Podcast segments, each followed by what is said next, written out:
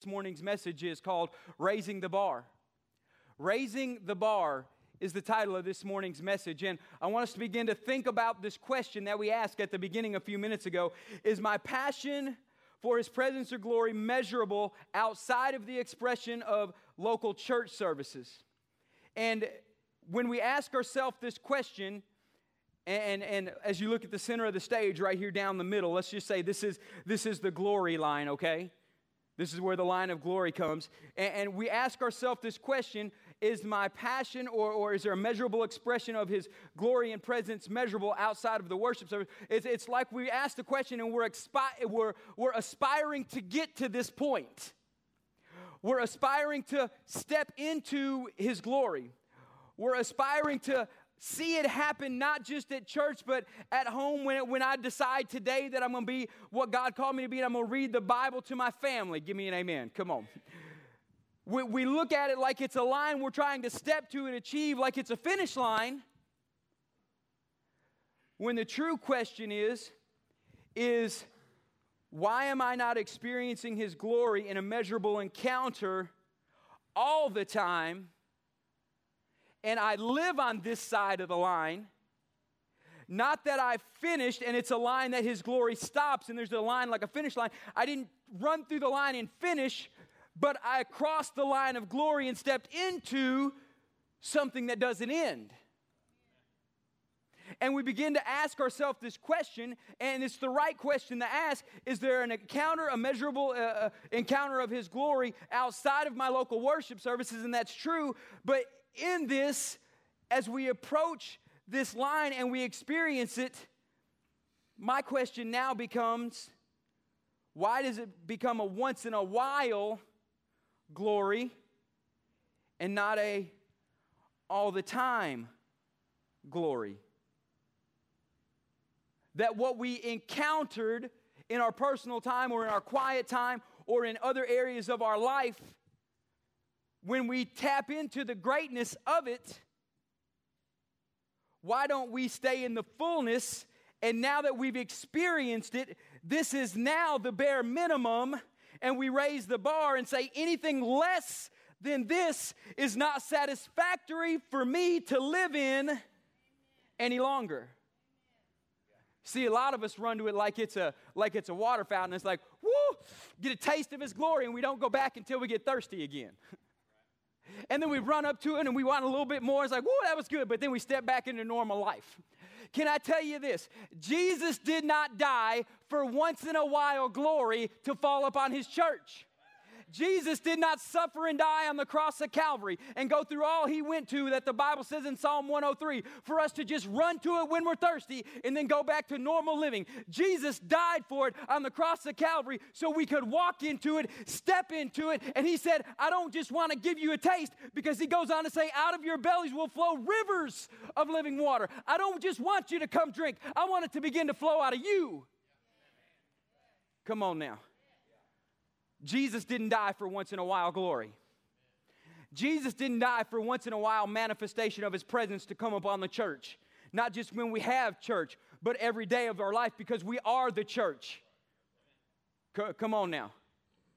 Jesus didn't die so that we could tap into it when we felt like it.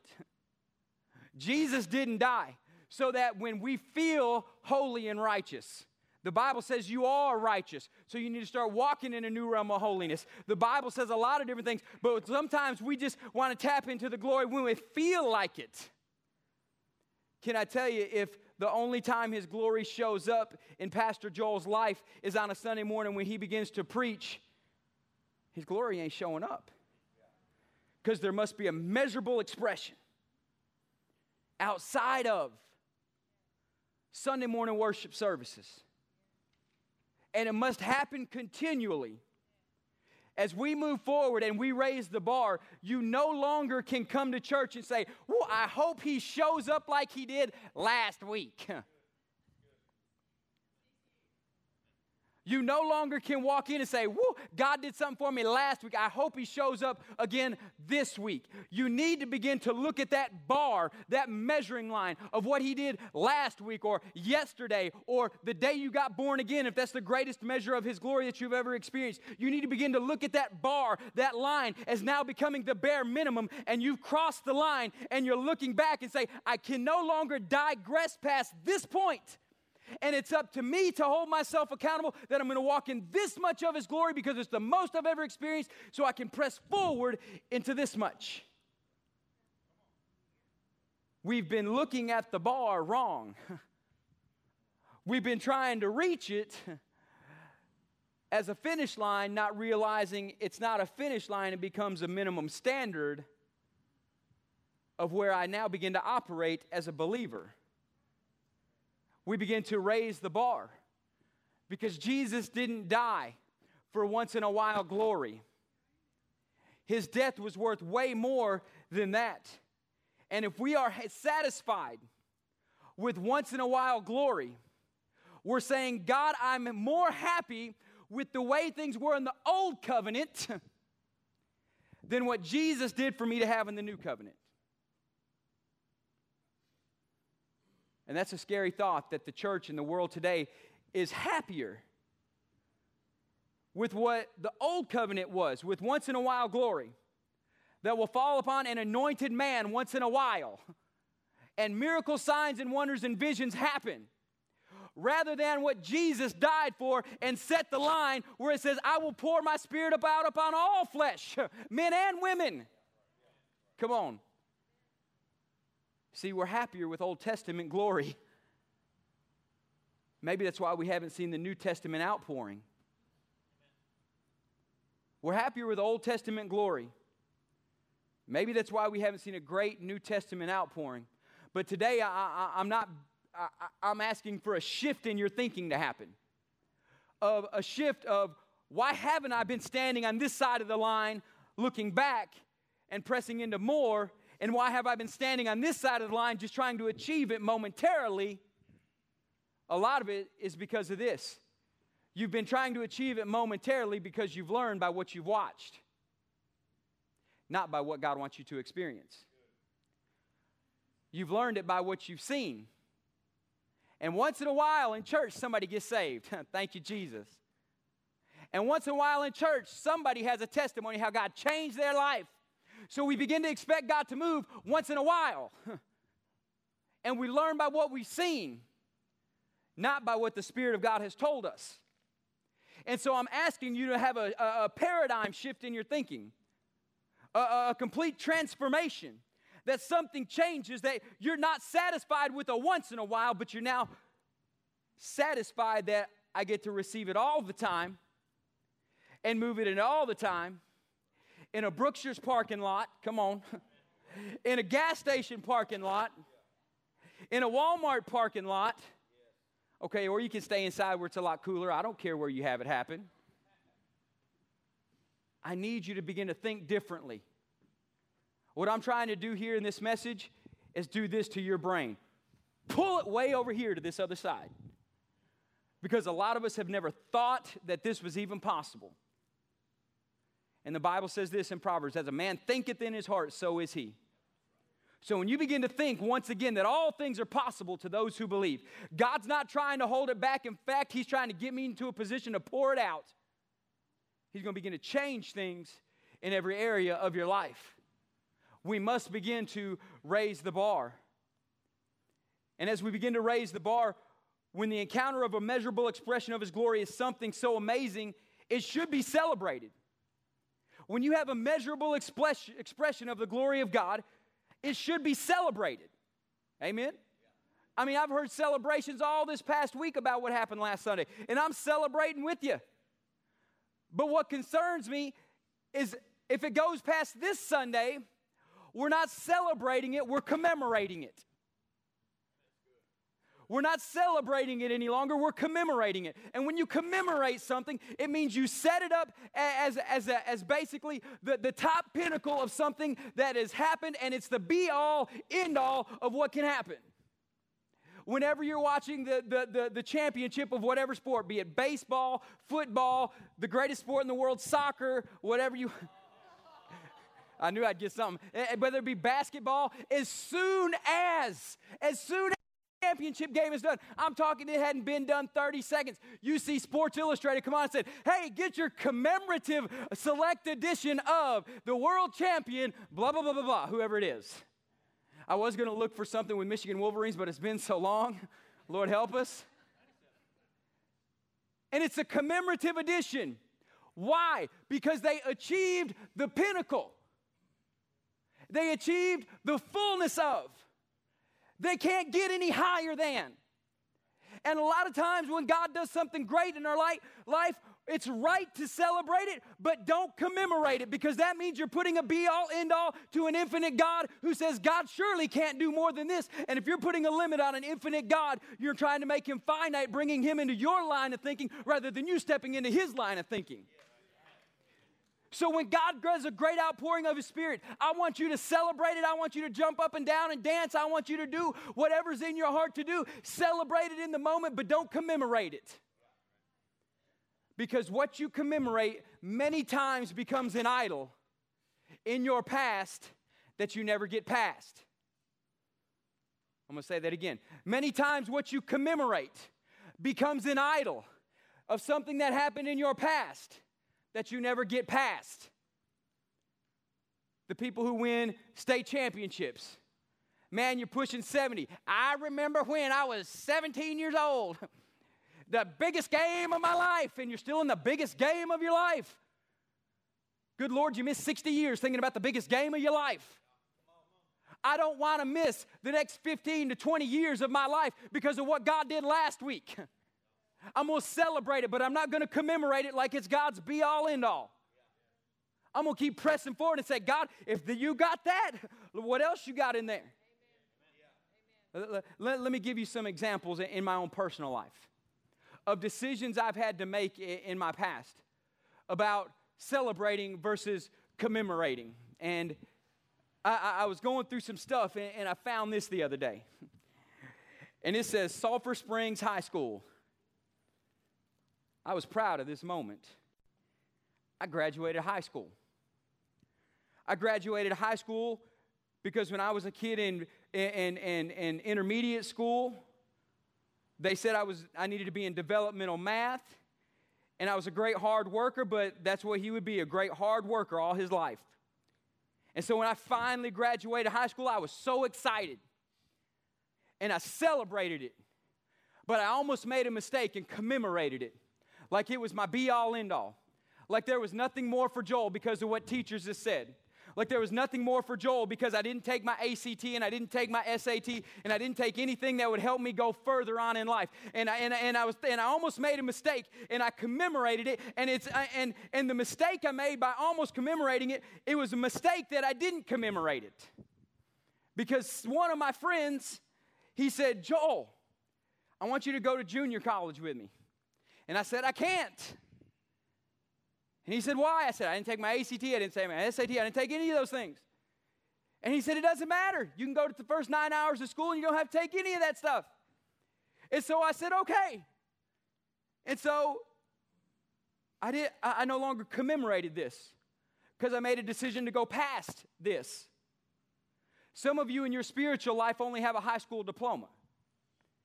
And when there was a great thing that happened and God moved through you and you led somebody to the Lord one time 15 years ago, it's your high school diploma, and you said, Yes, God can move and He can move through me. And you still look back at the one person you saved. And I'm not making fun of the one person you saved because it's great, but you commemorated something you should have just celebrated. And so, two and a half years later, I walked across another stage something I never thought was possible.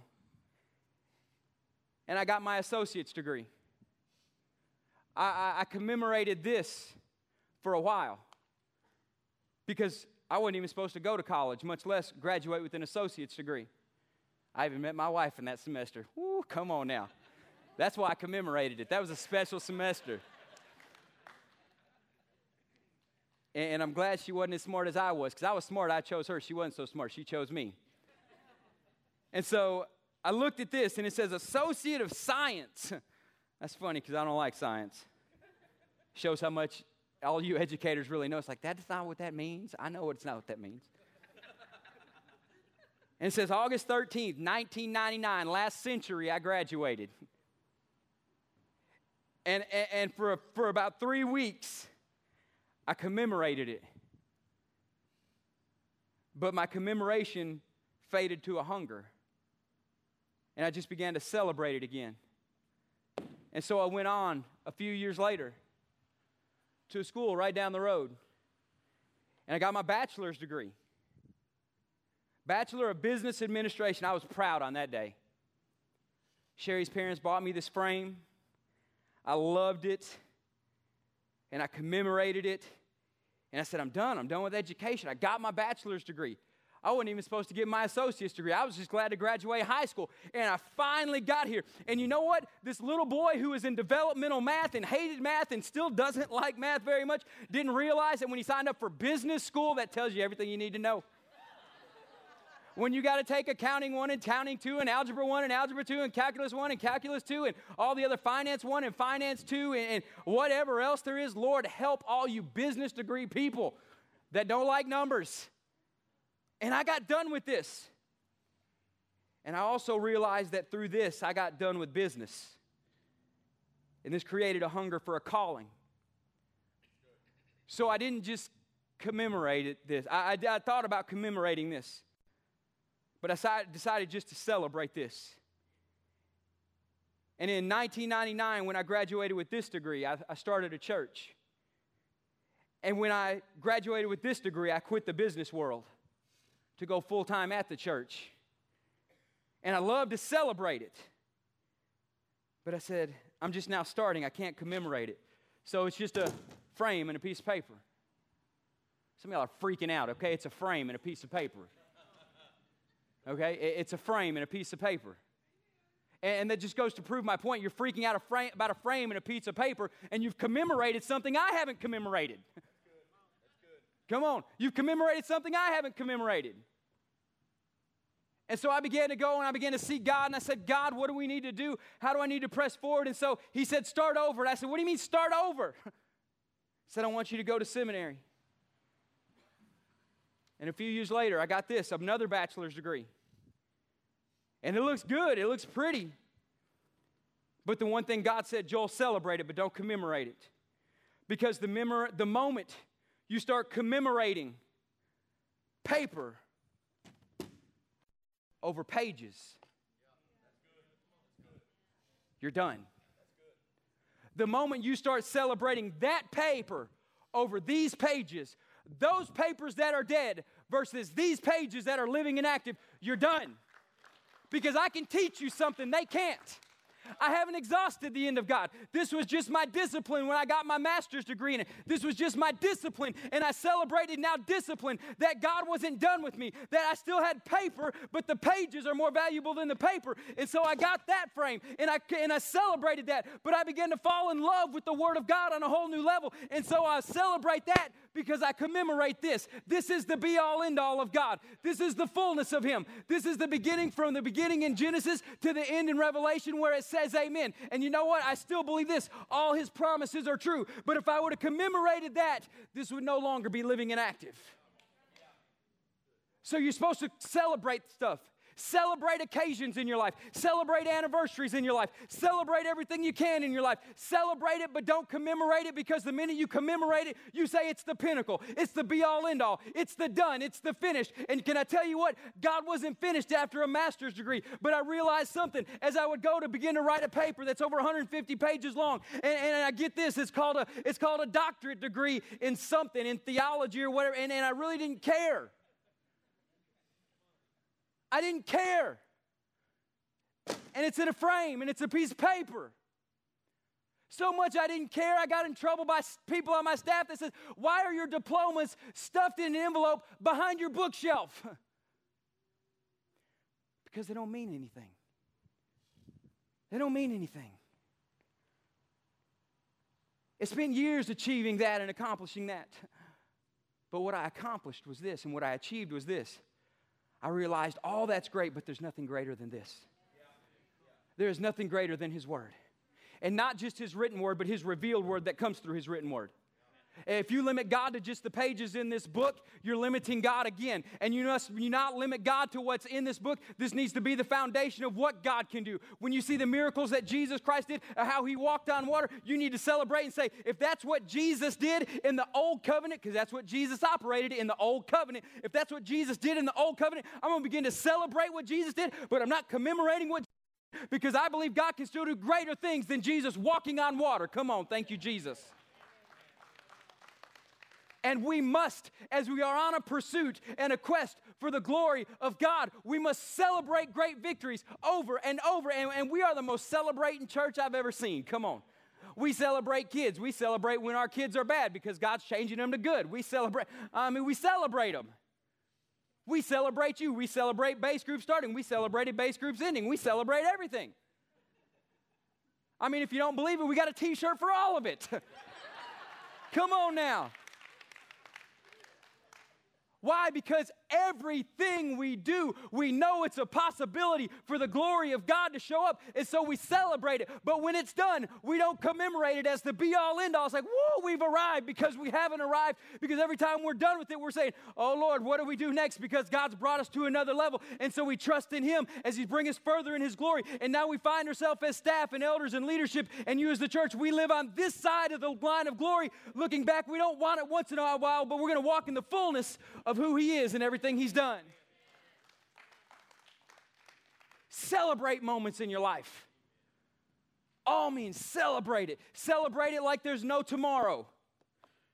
But the minute, but the minute you commemorate it and say, This is God's finest moment in my life, and you keep looking at that moment, and you keep looking at that moment, you're turning your back on the future glory of God. Did you notice that? Your moment was here, it was the line of glory. And as you are moving into his glory, if you stay focused on that moment, your back is now to the face of God.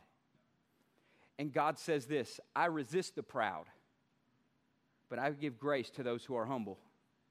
I mean, celebrate it. You give all glory to God, just like it says. Eh, we say the amen, so the, to the glory of God. But in saying it to the glory of God, it means you're willing to leave it there. It means you're willing to leave it there. Come on. The miracle God did in me and my wife seven years ago, eight years ago.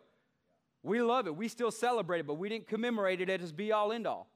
Because we knew what God did for us, He could do for every other couple that wanted to get pregnant in the world. So we began to lay our hands on people struggling to get pregnant.